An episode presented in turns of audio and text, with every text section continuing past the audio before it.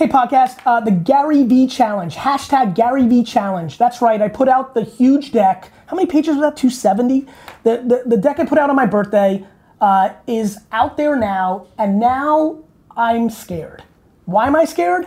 Because people love consuming information, but they hate doing the things in the information. So we're doing the GaryVee challenge, hashtag GaryVee challenge. What does that mean?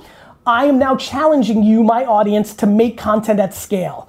Use the hashtag GaryVeeChallenge in Facebook, in Instagram, in Twitter, in LinkedIn, so that we can find your stuff. And I'm gonna pick some winners in January of the people that have gone out and actually made, making, contextually making, making at scale. Please go do that. Go check it out. Looking forward to it. Please enter.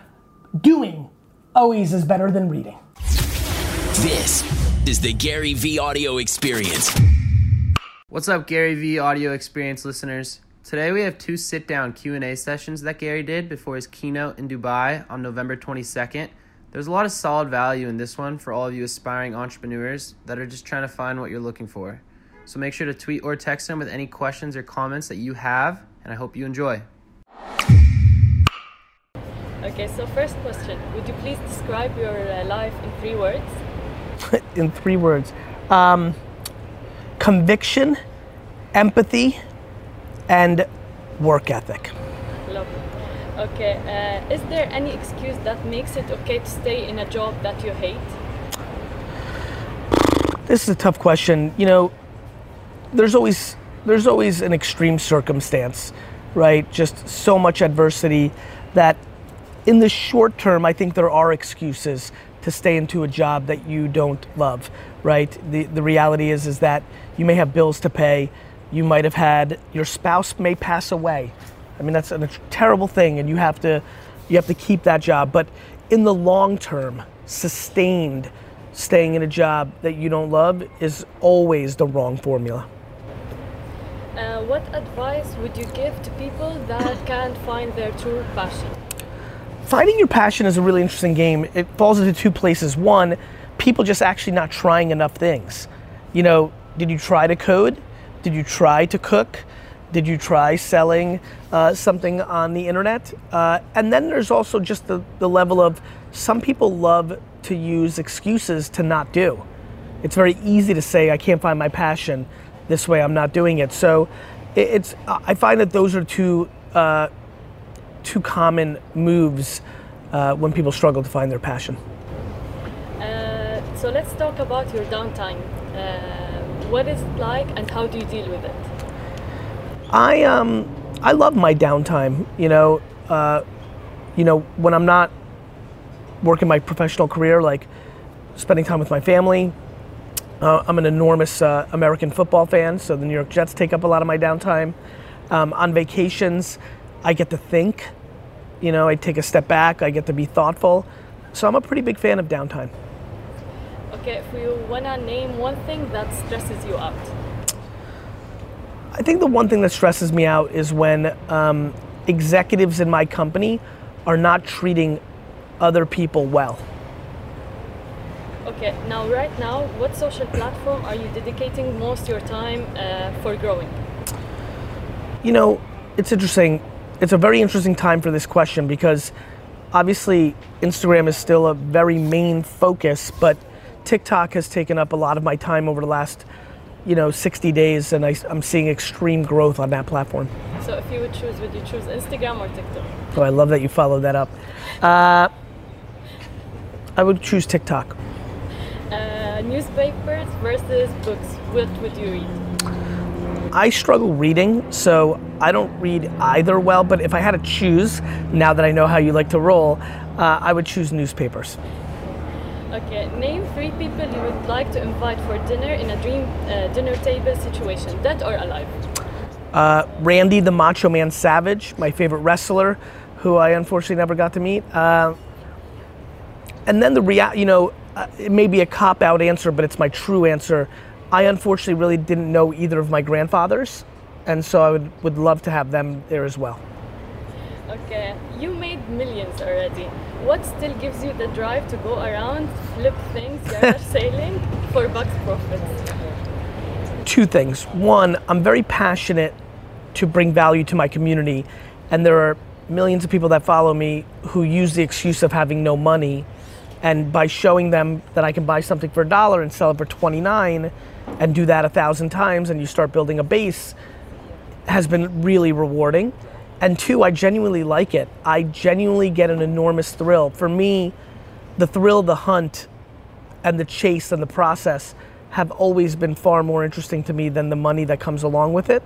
And so making $12 on a stuffed animal genuinely brings me more joy than making a million dollars from a client with VaynerMedia. Okay, so how do you manage being so real, so authentic, and humble with all this fame and money? I think I was parented extremely well. You know, I think I got lucky DNA, so I think I have that in me. But I'm, uh, I, I got parented well, and I've, I very, I'm very blessed with good perspective. I'm, uh, I'm generally flattered. You know, I appreciate. Even when you said before, as we were sitting down, we all are, right? Fans, like, feels nice. Like, I don't, I don't know how. I, I don't. It's a very interesting answer. It's a very difficult question to answer because the alternative is so foreign.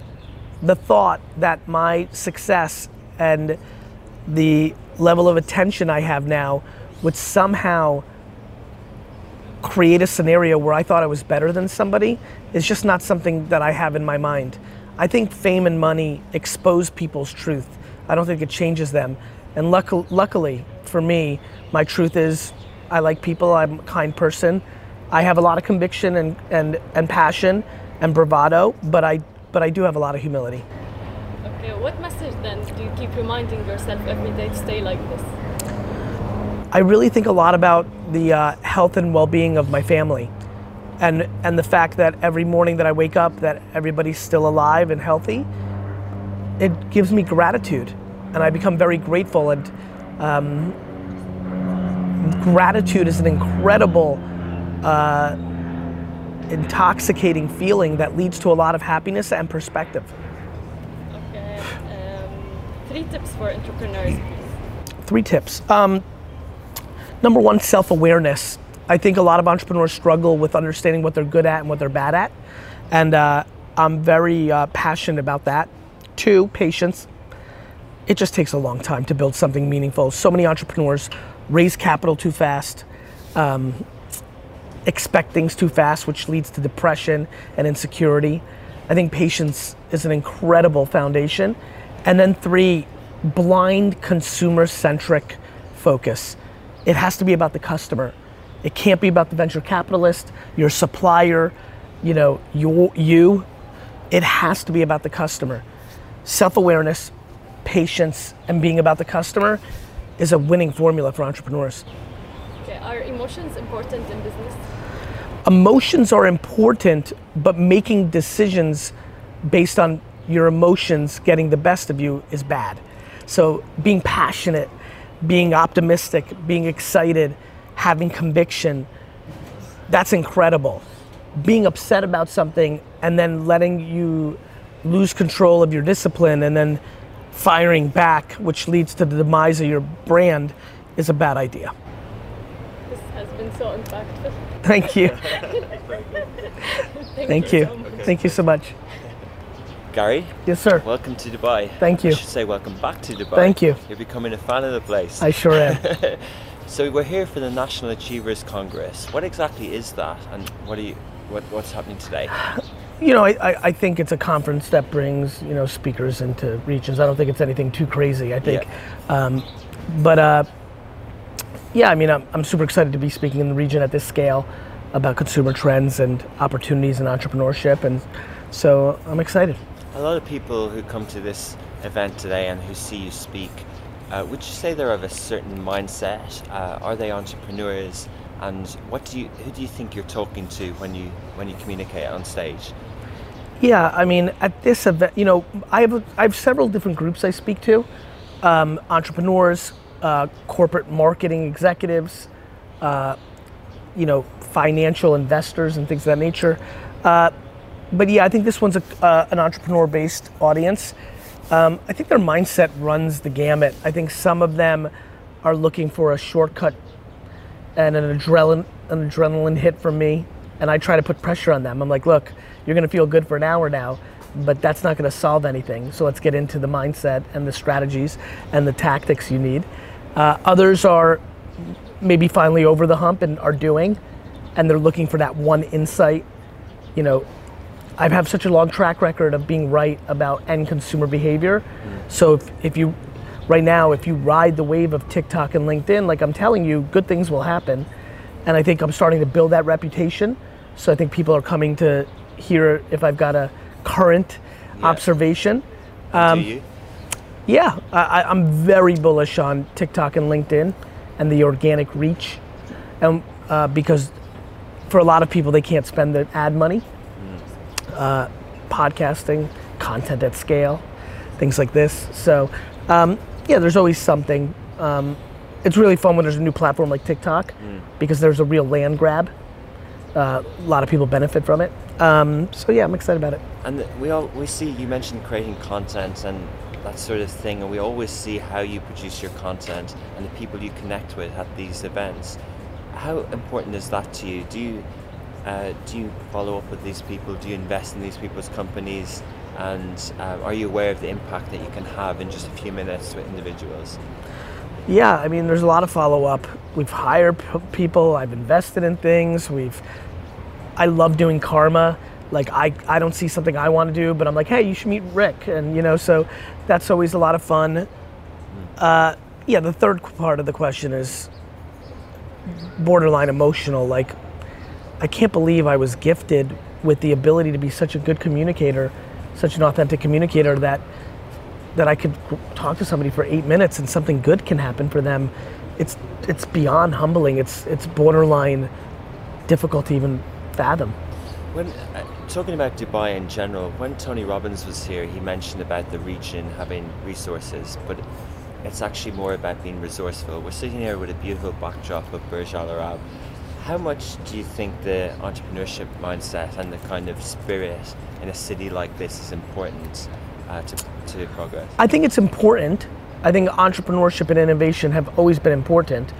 I think taking it to another place, I think it's important for the people that are meant to do it. My great concern right now is that entrepreneurship is cool. And when something's cool, everybody wants to do it. Yeah, And uh, so, you know, you have a lot of fake entrepreneurship. And that fake entrepreneurship is going to lead to a lot of failures and a lot of unhappiness. And so, even though I love it and even though I benefit from it, I like to speak about hey, just make sure that you are one. Like, you Yeah. don't have to be one. The number six at Facebook did really well. Uh, you don't have to be the number one. Okay, interesting. You grew up in, in the in the US. Yes. Uh, you know the, the American dream. Entrepreneurship is almost part of the, the psyche, and not just entrepreneurship, but the the hope. And uh, there's many uh, people that they can follow. There's many heroes. Yes. This region doesn't have as many. There That's isn't as much hope. There's a lot of people unemployed, a lot of young people who don't believe it's possible. What would you say to those people? I mean, you, I, I would say you find what you're looking for. You know, in life, you find what you're looking for. If you've decided that the government only cares about the top 1%, that, you know, it's impossible here, that I've got no shot, well, then that's 100% going to happen. Um, my favorite thing to tell people a lot of times is do you know anybody like you at all that has succeeded? Even people that have come from the ghettos with with parents that are drug addicts and, and sexual abuse kids know somebody that's gone on to do something. And, and I, I put pressure on that. I say, look, if that person could, then at least we have to both agree and acknowledge that it is possible. Yeah. And once you create that, you don't need a hundred superstar entrepreneurs.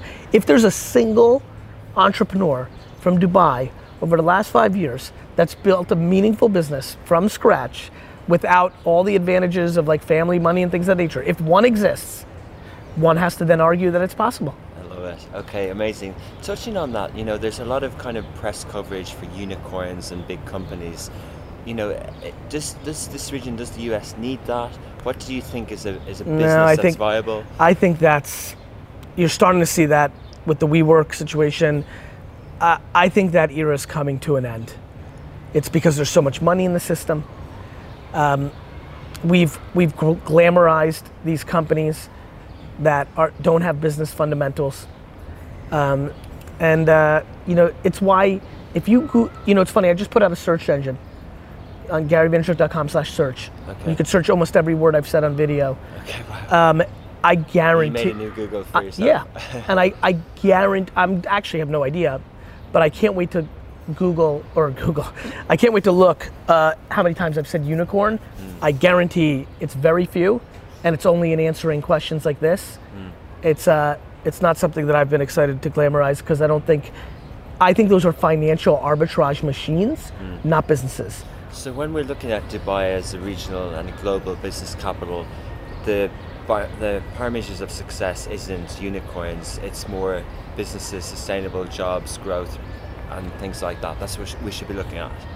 Dubai and every other part of the world. Yeah. I mean, what are we doing here? Hmm. Like, we're, we're, we're glamorizing people that are good at raising capital. Yeah. Exactly. That does, that's not the game I want to play. Yeah. You know, like, that might make one or two people some money, but that's not interesting to me. I was lucky enough to spend some time in your offices this summer, and I was taken by the culture. Um, that there's probably almost there was 900 people at the time, probably closer to a thousand now.